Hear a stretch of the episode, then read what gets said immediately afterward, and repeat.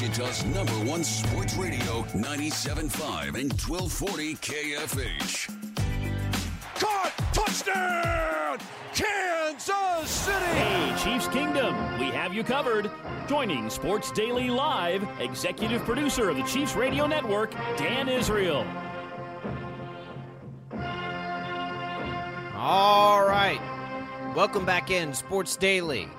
Hour number two gets going with Dan Israel, executive producer of the Chiefs Radio Network, joining Tommy Castor and I, Jacob Albrock, Jack Chambers producing. Dan, well, that didn't go so well against Green Bay.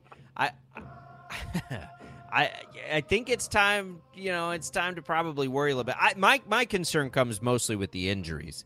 How bad is this with all the injuries, and how long term are all these injuries? Have you heard anything? I know Andy Reid didn't give us much of an update yesterday. No, and I think we'll find more out later today. I mean, you know, injuries are always um, an issue. I think the given who they're to, we're fortunate that you know Nick Bolton is coming back.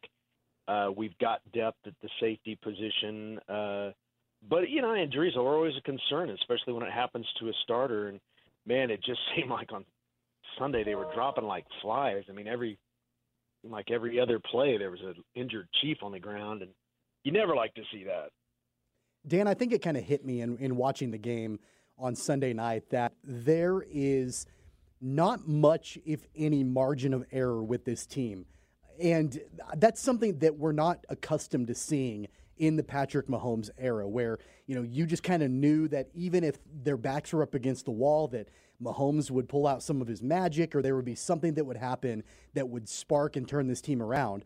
But the margin of error just really is not there like we're used to seeing. Is that a fair assessment?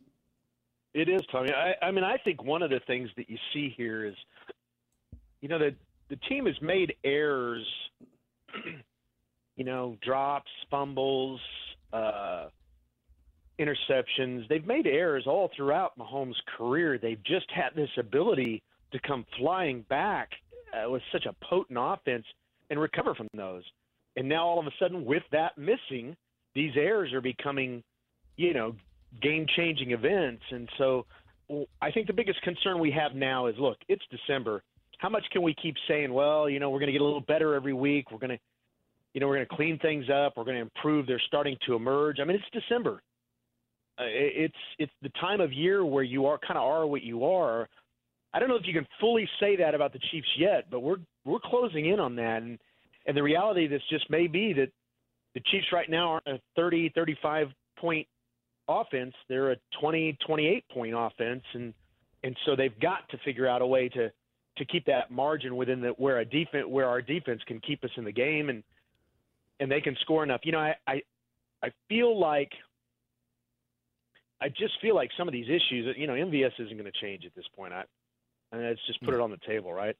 I, I think he is what he is. He's he seems to be a rather selfish player, and and you know, it seems to be, you know, I, you could almost hear the Green Bay fans saying, "See, you know, this is yeah, this is why we let him go." And I, I feel like you know, Skyy Moore.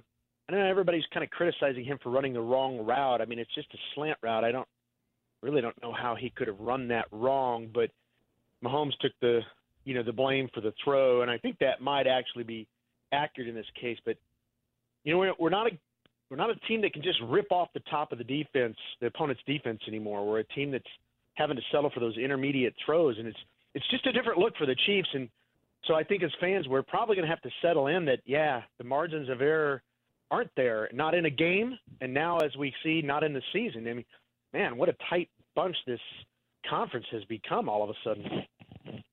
Dan, this you may not be in a good position to answer this question. I'm not sure, but I'll ask it because I've wondered about it, and I know other people have talked about it. Eric Bieniemy's out, Matt Nagy's in. How much of that should we be, you know, looking at as some of the issues here? You know, I, I think we've all seen things that make us scratch our heads. Some of the calls in short yardage. Why does Rashee Rice, who's been great, have an average depth of target of about two yards last week? Like, how much of this do you think needs to go toward the change at offensive coordinator? Well, it's certainly a fair question. I would say this Coach Reid is heavily, heavily involved in the offensive development. So I think when you're when you're looking purely at the passing game, I think that Nagy and Reid are equivalent to what we had with Bieniemy and Reid. When you're looking at the run game, certainly Bieniemy was a, a dominant force in the running back room. He was a dominant force on the field as a running back. So I think that as the running game goes, you could say the, the loss of of Bieniemy was should be significant. However, the running game really isn't the problem, right? I mean, I thought I saw Patrick Mahomes under center in Green Bay more than I have ever. I'm not sure I can remember any game where he was under center as much as he was. And frankly, I thought the running game was very effective. One thing I do think you miss, and this is in no way am I trying to slide or denigrate Coach Nagy. He is an incredibly nice man, human being. Bieniemy is much more fiery when he's, you know, he is much more boisterous and fiery. And I don't know if that's a factor. I really don't think it is because I have seen Nagy be that. I just don't know, you know, on a daily basis what's going on there. But that's about the only thing I could really think to say. I, I just really think you've got a situation where, you know, teams are realizing that it's imperative to stop Kelce because the depth isn't there in the receiver room. And and I think last year maybe we got some confidence, too much confidence, in our ability to make a Super Bowl run and victory with that kind of situation. And so to me, I I think rather than say Nagy to Bieniemy, maybe is the correlation there. I almost think it's the loss of Juju Smith-Schuster, to be honest. Uh, I just think he was enough of a, a force that it made that room just a notch better. Mecole Hardman and you know I, I get it's it's too bad with the IR and they got to figure this out though. I mean it, it just it's kind of we're getting to the point in the season where it is where it is. I, I guess I to answer your question just as bluntly as I can, I don't think it's as significant as it probably seems that it could be. Just just seeing things behind the scenes and and with that said, I would say, you know, I am not there. I'm not in those rooms every day. So, but that's my opinion. Dan, you mentioned seeing Patrick Mahomes under center more than maybe ever on Sunday night. I think it kind of hit me too that not only that, but I, I am watching this team. Really, of course, we know the struggles they have with downfield passes. Really, the passing plays, so many of them are behind the line of scrimmage or at the line of scrimmage. And to me, it's basically becoming predictable, right? Like defenses probably know that the Chiefs, outside of Travis Kelce, can't complete a pass down the field. And so they're going to load up and, and try to stop you for yards after catch behind the line of scrimmage. If that really becomes, and it kind of has become, the bread and butter of the passing game, there's really no wrinkles in that, right? I mean, if you can't change that up and, and count on anybody to be able to catch the ball down the field outside of Travis Kelce, that's a really, really predictable one track offense. It is, but I would say also that with a running back like Isaiah Pacheco, you, if you don't stack that box a little, he's going to bust through that and he's going to get you seven yards of carry. You let a guy start doing that on first down to you every day, you're not going to be able to predict anything. And so, and I, I thought, given the the the way the game started, I thought we were going to rely heavily on the run Sunday in Green Bay. I, I- will tell you guys, just from an from a guy who's seen a lot of Chiefs football, I think the biggest and most glaring thing to come out of Green Bay, Wisconsin, was they played more physical than we did. They came out with more energy. They were faster on the field. They were bigger. This it's a big team. I mean, those the offensive line for the Packers like six five, six five, six four, six five, six five. You know, I mean, they're big boys, had a lot of weight on the field, and they were moving fast. And I just felt like they were playing with more energy. And, and I think the Chiefs are going to have to figure out a way to come out and not wait till the second half to do that. With where they're at now and their inability to just score three touchdowns in eight minutes, they're going to have to to start much much faster. And I think that's the frustrating thing for us. You know, you could almost see that the time of possession was so lopsided in that first half.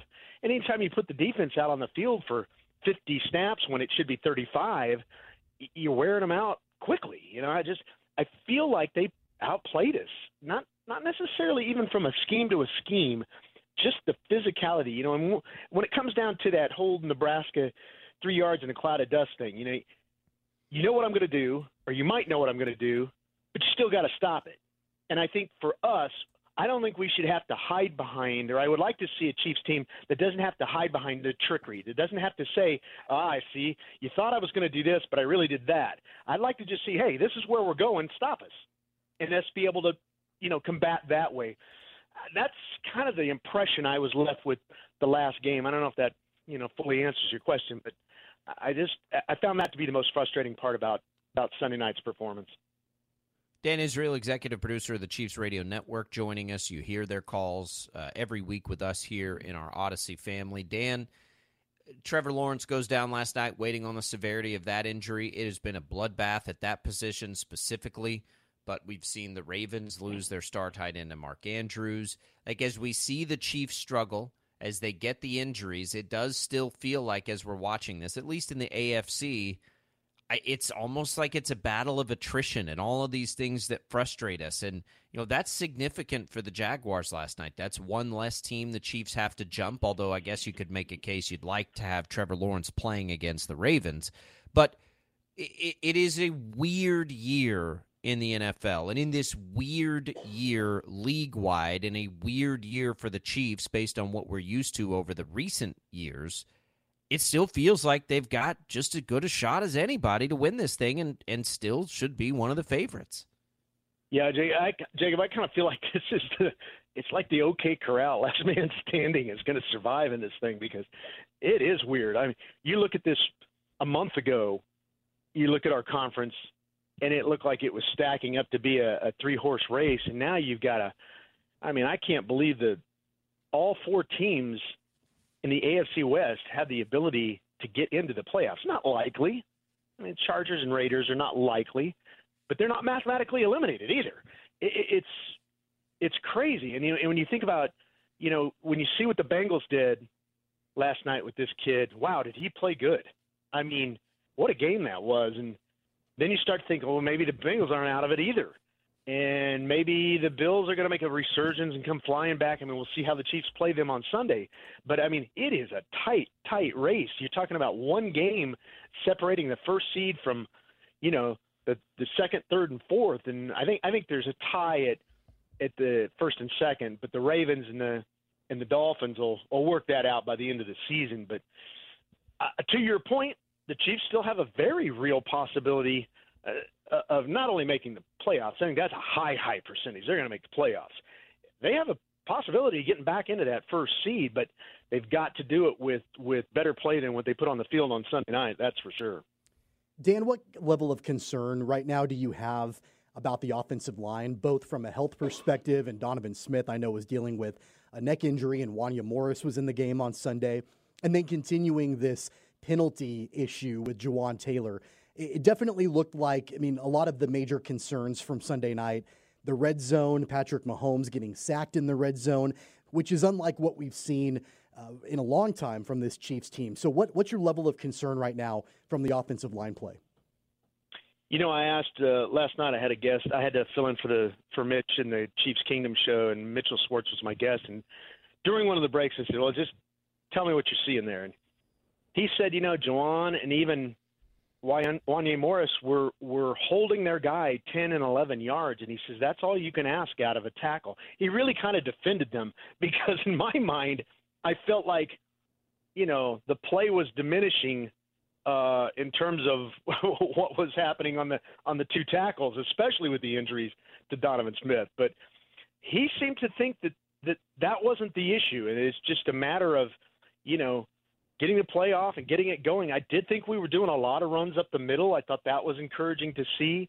Um, you know, they they just for whatever reason, I I felt like they were attacking us on the edge, and they were winning enough that it was making these guys, you know, look not as good as you want them to. And and yet, when you hear a guy who's an All-Pro tackle say, "No," you know, I mean, I, he didn't really have any reason to stand up and defend these guys. These guys weren't on the team when he was there, and so I, I don't know. I need. I kind of. I left as I was driving home last night. I said, you know, I, I really want to go back now and look at the game again and just focus on that because I, I'm uncertain. I, I feel like what I saw Sunday isn't what a guy who did it for so many years and did it well saw Sunday. And so I kind of that's probably on my to do list for the remainder of this week is go back and look at that game and just focus in on these tackles because it is an issue. Anytime you lose your starting tackles, we know that from Super Bowl 55. If there's anything we learned from Super Bowl 55, it's that.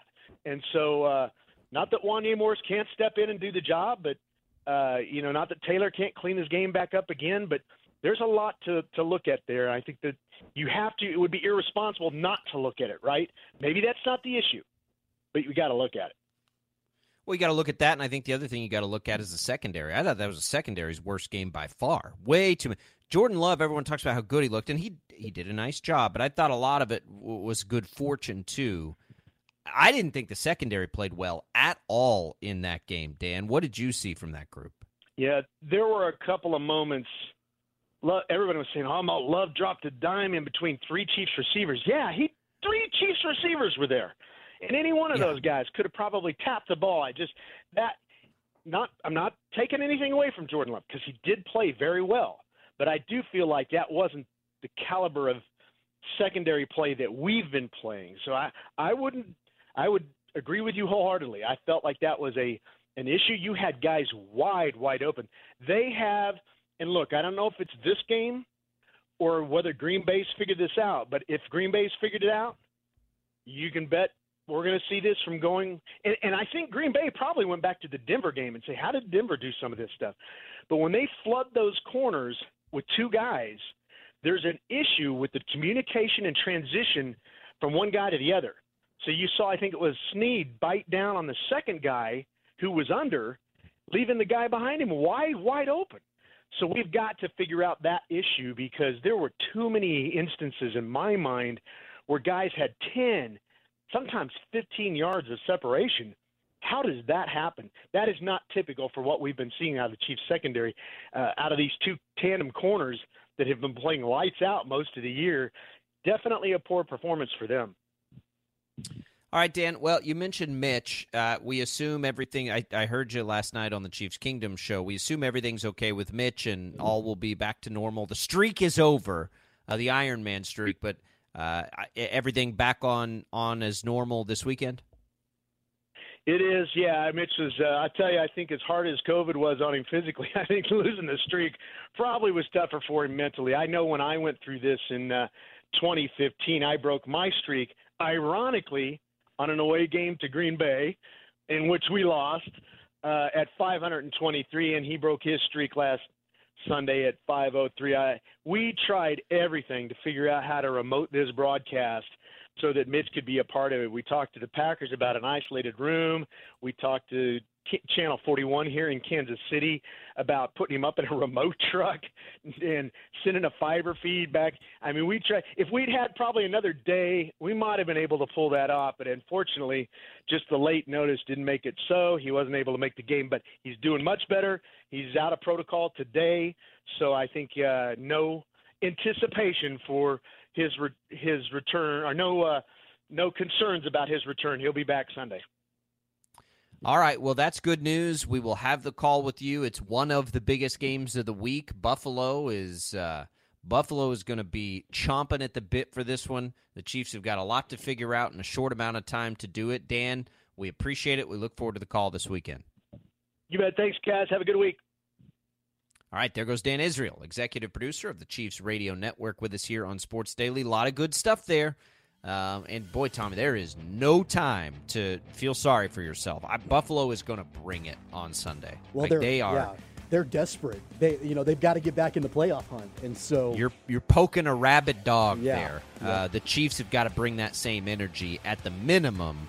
Uh, I think in that game, and we'll see how it goes. It's I think it's within a field goal on the line and all those things. Let's talk a little about Monday Night Football. That was a really interesting game. All of a sudden, Dan teased at some of it. But on both sides, with Cincinnati and Jacksonville, I think there's plenty to take away from it. We'll get into that on our way out. Let's give away some movie tickets here.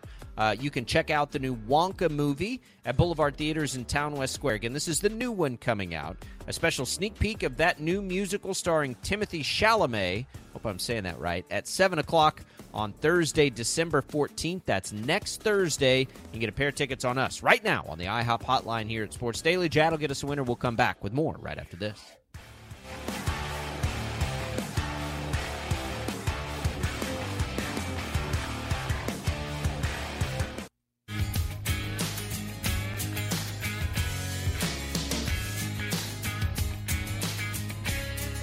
Josina Anderson reporting that the Bears would have interest in Eric Bieniemy. Just FYI. Uh, Jacob Albrock, Tommy Castor here with you, Sports Daily, rolling through hour number two. Our appreciation to Dan Israel. If you missed anything from our conversation on the Chiefs, you can go back and listen to that for free at kfhradio.com. Congratulations to Scott for winning our Wonka tickets at Boulevard Theaters. We'll give away some HTO here before the end of the show as well. Monday Night Football, Tommy. Looked like it might be a blowout in a bad game was anything but that. And Jake Browning uh, led Cincinnati behind a really impressive performance to a win 491 yards of total offense. Uh, Browning was 32 of 37 in the game, 350 yards, a touchdown.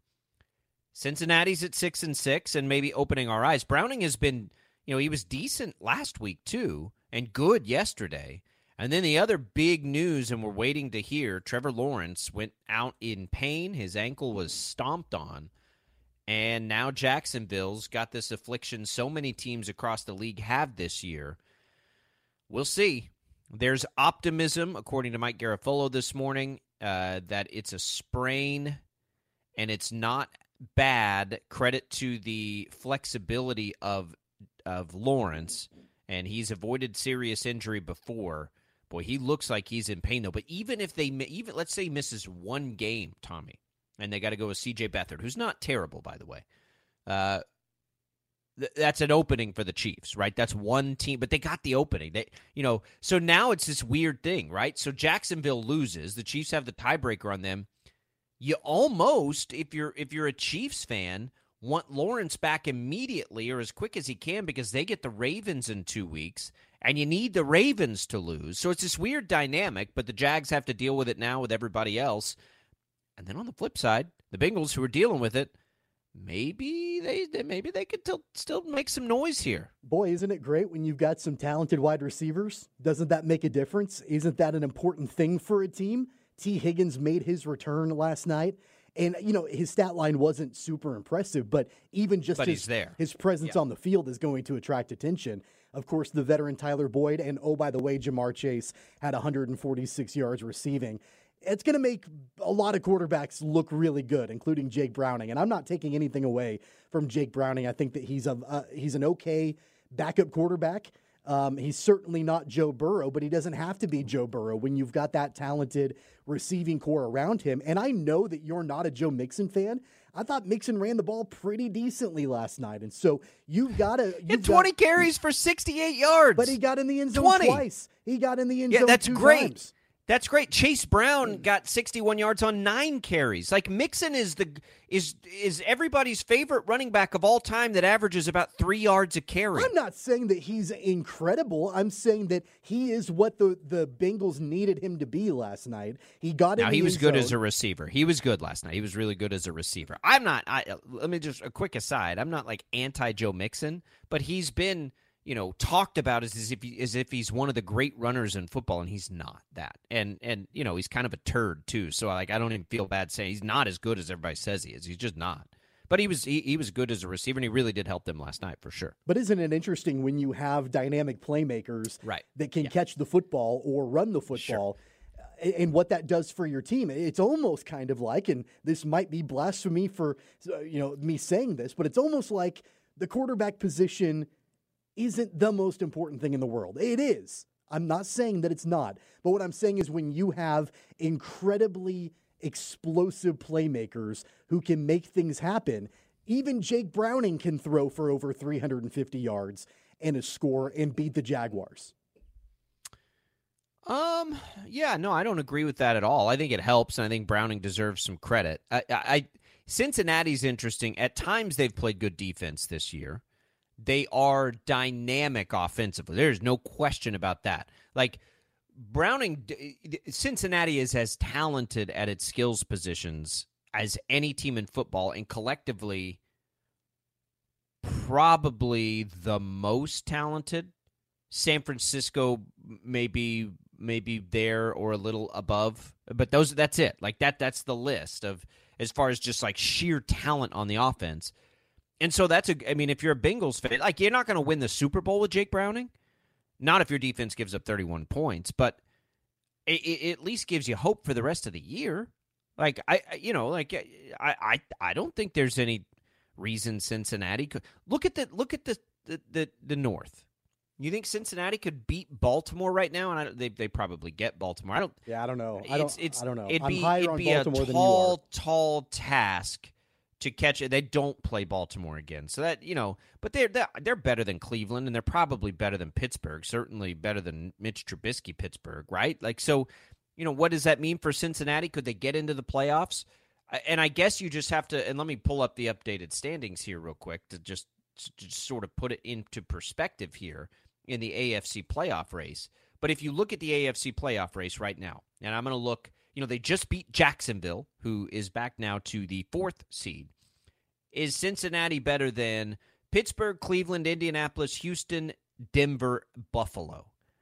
I don't know about Buffalo, but they're certainly better than Pittsburgh, Cleveland, Indianapolis, Denver, probably Houston. Maybe not Houston, but probably Houston. I, I mean, they're right there, Tommy.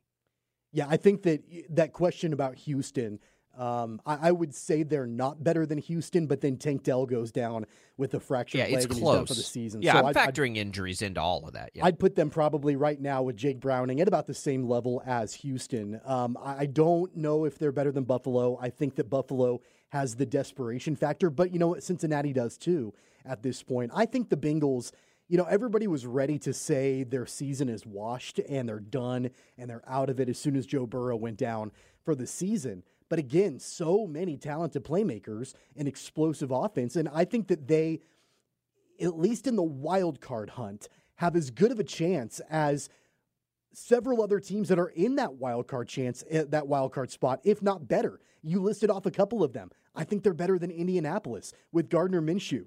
I think that they're better yes. than Denver. You know, I, th- I think they're better than Pittsburgh. I mean, Pittsburgh. I have no idea how they've been able to win games this season, and now you've got Mike Kenny, Tomlin. Now you've got Kenny Pickett out for a couple of weeks. I don't think that. I mean, can, can that offense get any worse with Mitch Trubisky? I mean, I, I guess maybe it could, but I don't have a lot of faith in Pittsburgh. So no, I certainly think that Cincinnati right now we, we talked all along about the parity in the AFC at the very top, but there's a lot of parity underneath as well for the teams that are battling for a wild card. When this, when and I haven't done the mathematical equations to even know this is possible, but if I'm looking at this right now, knowing Pittsburgh, Cleveland, and Indianapolis, none of whom have their starting quarterbacks, I, I, I think when push comes to shove in the AFC, we're probably going to end up with very close to the teams we thought we would anyway, right? Everybody had in, most likely, Miami, Baltimore, Kansas City, Jacksonville. Probably you had Cincinnati and Buffalo in there, and maybe like the Chargers. And that's probably what we're going to end up with. Maybe not the Chargers, maybe Houston subs in there. I don't know. But we're going to get all these teams we thought we were going to get anyway. Buffalo is in. Now they got to go to Arrowhead and get a win. Buffalo is in a really good, you know, position to be able to bounce back now. And after Kansas City, they have. I mean, their schedule, Tommy, is brutal. They're pro- eh, eh, at Kansas City, at the Chargers, at Miami, and then home games against Dallas and New England. That's rough. Buffalo's path is tough, but it's right there for them, right? So, so we'll see. I, I'm curious about Buffalo the rest of the way. But we, we there's a there's a you know a chance we get all the teams we thought we were going to get anyway. After all this chaos, like they're all right there. And after seeing you know Browning play that way, not just last night. Again, he wasn't bad in his first game either. And now that they've got all their weapons back, you're just like, okay, well, what does a Browning led Cincinnati team look like in the postseason? Well, they just went to Jacksonville and won. And Trevor Lawrence played all but the very end of that game. So If you want to know what they look like in the playoffs, that's what they look like in the playoffs. That would be a road game against a home team in the playoffs. Okay, so uh, you're going to completely, I think, laugh in my face when I say this. But I think that just looking at the remaining schedule for this one particular team, man, I hate saying it. I think that there is a fairly decent scenario in which the Cleveland Browns, led by Joe Flacco, find their way in the wild card. I mean, I really Flacco do. got Flacco got sent back to the practice squad today. I just saw. Um, so I don't know who their quarterback. Well, Dorian Thompson Robinson has been in concussion protocol. So if he's healthy enough to play, I would imagine he's the presumptive starter. And I know the Browns got blown out by the Rams. It was a, a fairly close game going into the fourth quarter, and then the Rams pulled away. Um, so that that margin looks a little bit worse than I think what it actually was. But they've got the Jags without Trevor Lawrence more than likely this weekend at home. Then they're at home again against the Bears. Both of those games, I think, are you could probably with the defense that the Browns have, they're probably wins for Cleveland. So you're looking at a nine-win team at that point. All they have to do is either win at Houston, at home against the Jets, and then on the road at Cincinnati. And you're looking at a 10 win team, and that's probably a playoff team at that point. Yeah, I, Cleveland could get there based on their defense. We've we've known that right forever. Uh, Joe Flacco. I, I, Joe Flacco. He's not. He's he, listen to this. Listen to this. I, it, Action Network has this out, and a bunch of others have tweeted this too. This is potential quarterback matchups we've got coming in Week 14. You want to know why the league protects its quarterbacks? Listen to this and try to keep your breakfast down. You've got a Bailey Zappe Mitch Trubisky Thursday night football game.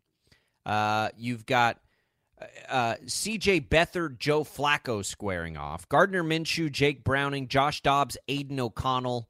Uh, Jordan Love against Tommy DeVito. Like the names on this list. Again, Zappe, Trubisky, Trevor Siemian, Jameis Winston, uh, CJ Beathard, Joe Flacco, Gardner Minshew, Jake Browning, Aidan O'Connell, Josh Dobbs, Tommy DeVito.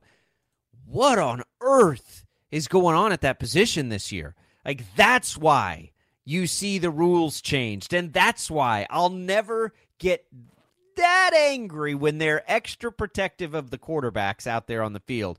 Because I no, I don't want any of that. Like I don't want that. I, I want to see Burrow, and I want to see like I want to come on now. I saw that uh, with the Steelers having Kenny Pickett out for a while and starting Mitch Trubisky, they signed Trace McSorley to the practice squad, and I'm pretty convinced that's not a real person. I think that's a made up name, Trace McSorley. That does not sound like a legitimate actual person. Maybe I'm wrong about that.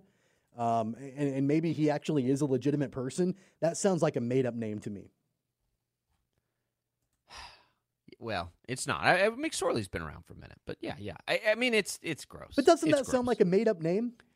To the Chiefs, though, it does. It does. Except eh, to the Chiefs, there is an attrition aspect to this season. There is. You know, like if they can just get there, and I've never felt like in this current iteration that home field meant as much as it does this year, because I think it does. It absolutely does for the Chiefs. But there's an attrition factor on this. If they can just limp in there and get there, you can almost just say, we're like all rear view mirror stuff. We don't care. Who cares? Like, we'll move on from this they uh, we've got to see the defense play better than it did last week. That's that's concerning. But if it does, and Pacheco in the run game continues to be effective. In the AFC, I just don't know what else scares you that much at this point. But you know what? Let's talk about the division leaders in the AFC right now. Outside of the Jags and Trevor Lawrence, who had that injury last night, the Ravens, the Dolphins, and the Chiefs, all three of them have their starting quarterback, right? They haven't, like, Lamar Jackson isn't injured. Tua Tagovailoa is not injured. Patrick Mahomes is not injured. So to your point about attrition, I think you're spot on with that. I mean, look at all the other teams that are below them that are dealing with quarterback issues right now. The Steelers are, the Browns are, the Bengals are, the Colts are. The, te- the Texans are not. They've got C.J. Stroud and he looks pretty good. But the a lot of the other teams that are in there competing you know, and the Bills are not either, but the Jets, obviously. The teams that are below the division leaders, a majority of them are dealing with quarterback issues, and the standings could look a lot different if you had some more healthy quarterbacks. Yeah, uh, well, for sure. And I think as you look at those standings, it gets really interesting when you think about Miami because again, they have not beaten anybody yet. They they have played a soft schedule and not beaten a good team yet. Baltimore is the real X factor. You and I agree on that. If Lamar Jackson stays healthy, which he hadn't been able to do the last couple of years, the way their defense is playing, they're an X factor, even without Mark Andrews. They may go get Zach Ertz, by the way, which would be really interesting. Um, and then Kansas City. I mean, look, again, like it's just not that definitive to say you'd take anybody over Kansas City. Now you go to the NFC and certainly you feel better about San Francisco. Philadelphia, we'll see. I, I'm not but but Dallas again if they're playing home games. But in the AFC, I just don't know. I, I don't know that I haven't looked at the updated Super Bowl odds. I would guess that the Chiefs are still favored, but I'd have to I'd have to double check on that. It's just nuts. This has been such a crazy year. All right, let's give away some HTeaO on the way out here. Uh, it'll be Brewhouse coffee drinks. It'll be iced or hot coffee, espresso drinks. There's all kinds of specialty drinks, all the classics, anything you want. You can get them at the HTeaO Brewhouse. More than just great iced tea. Uh, you can do that right now at the East location in Wichita or Derby. These Brewhouse drinks, free cards will be good for either of those locations. Chad will get us a winner, 869 1240. We'll come back. Last full segment of Sports Daily on this Tuesday coming up.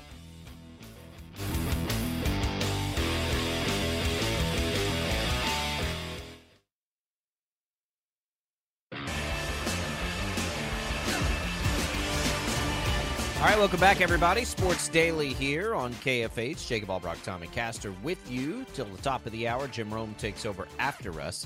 Heisman Trophy finalists are out, Tommy. I think this is the four that everybody would have guessed. Jayden Daniels, Michael Penix Jr., Bo Nix, Marvin Harrison Jr. Uh, will be the group.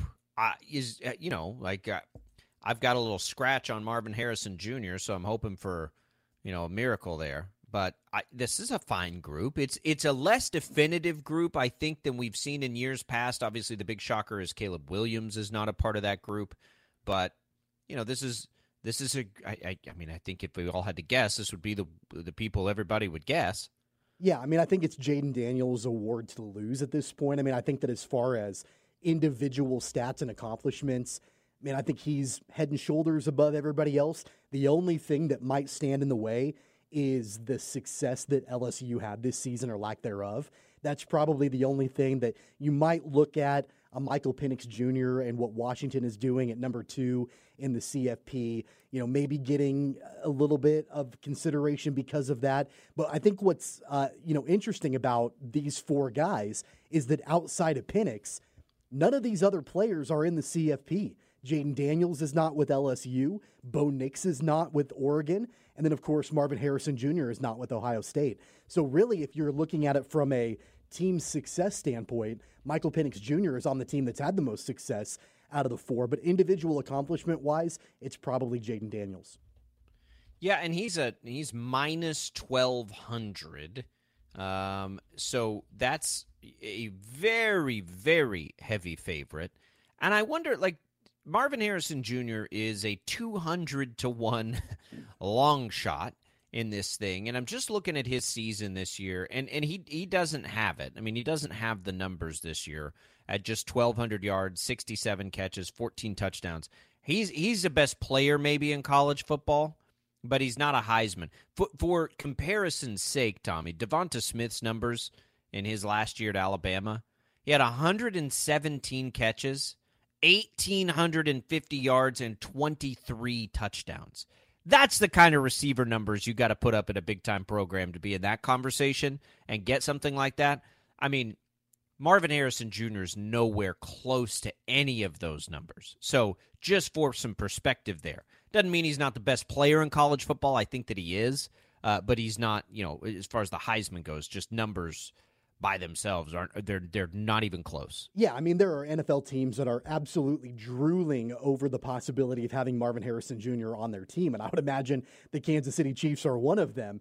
Eh, but all that being said, he's not going to win the Heisman. That's why he's such a long shot as far as the odds are concerned. The stats aren't there, but he's incredibly exciting, entertaining to watch. He's going to be a big time playmaker on Sundays. But again, I, I think it's, I, I, really think that it's Jayden Daniels. He'll end up winning that award, I'm sure. But again, the only thing that might make the committee hesitate briefly is the fact that LSU, you know, they, they I think they what they were had three losses on the season. They were nine and three is where, Yep. where they finished. That's about the only thing I think that might make them hesitate slightly. But at the end of the day, it'll be Daniel's award.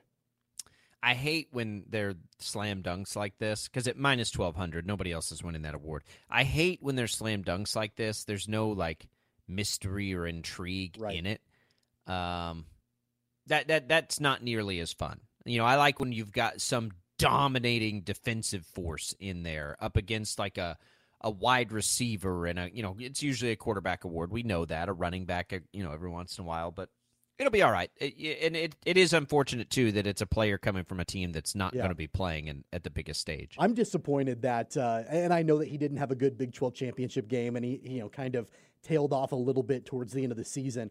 I had a little bit of money on Ollie Gordon from Oklahoma State. You know, he had pretty good odds. Like midway through the season, he was leading all running backs in college football. I mean, he was explosive and, and incredibly fun to watch. And you know, people were saying that they they hadn't seen a running back at Oklahoma State like that since Barry Sanders. And so I put some money on him, thinking that maybe he could be a, a decent, like, dark horse Heisman candidate. Fell off towards the end, didn't have a good game against Texas. That's not going to happen. He's not a finalist, so I'm disappointed in that.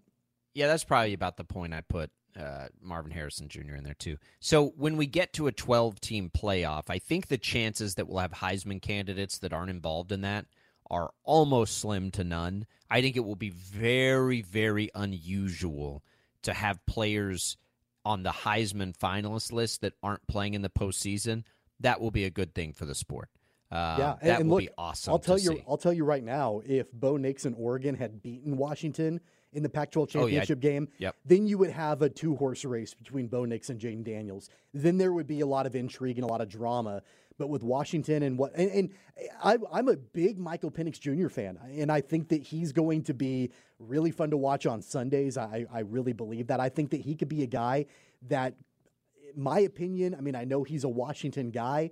The Seahawks could take a look at, develop him under Geno Smith, and maybe be a future franchise quarterback for the Seahawks. That's kind of what I'm looking at. I'm a big Michael Penix fan. That being said, though, uh, he I don't think he's not as explosive as Jayden Daniels is. But man, had Oregon beaten Washington, Bo Nix definitely would have been that guy along with Daniels. Yeah, but he for sure would have. And and it should be I I don't like and I I suppose I get it. I wish we would vote for the Heisman after the season is completed. Like wh- who is that really hurting to see these guys play on the biggest stage? Well, but and I know all the that? sport How can you do that? Like right now in, in bowl games, when you've got players that are potentially transferring out, or they're not playing in bowl games, or they're sitting out to improve their, you know, they don't want to get hurt. like, probably of would that, be right? guys would have to make that decision. Hey, you're a Heisman candidate. Like, are you going to play and, and solidify your case or not? And that's a okay. You either do or you don't. And and look, we we know the NFL MVPs. We, I get it. Awards happen all the time before we get to the end of seasons. But I do think it would be fun for college football to see these guys play in the biggest games, right? Let's let's say you're in a 12 team playoff, and a guy like Marvin Harrison Jr. absolutely goes ballistic for three games and leads Ohio State to a national championship. That's not a bad, and, and then makes his case. Like, that would be awesome, right? Like, that would be really cool to see and, and watch it play out. Same for quarterbacks, obviously, but, you know, even what even if it's a defensive player who legitimately has that big an impact on his team winning a national championship, I think it would change the way we voted for it in a good way. Uh, something to think about, but probably will never happen. We'll come back. Congratulations to a different Scott for winning our HTeaO Brewhouse coffee. We'll tell you what's on tap today next.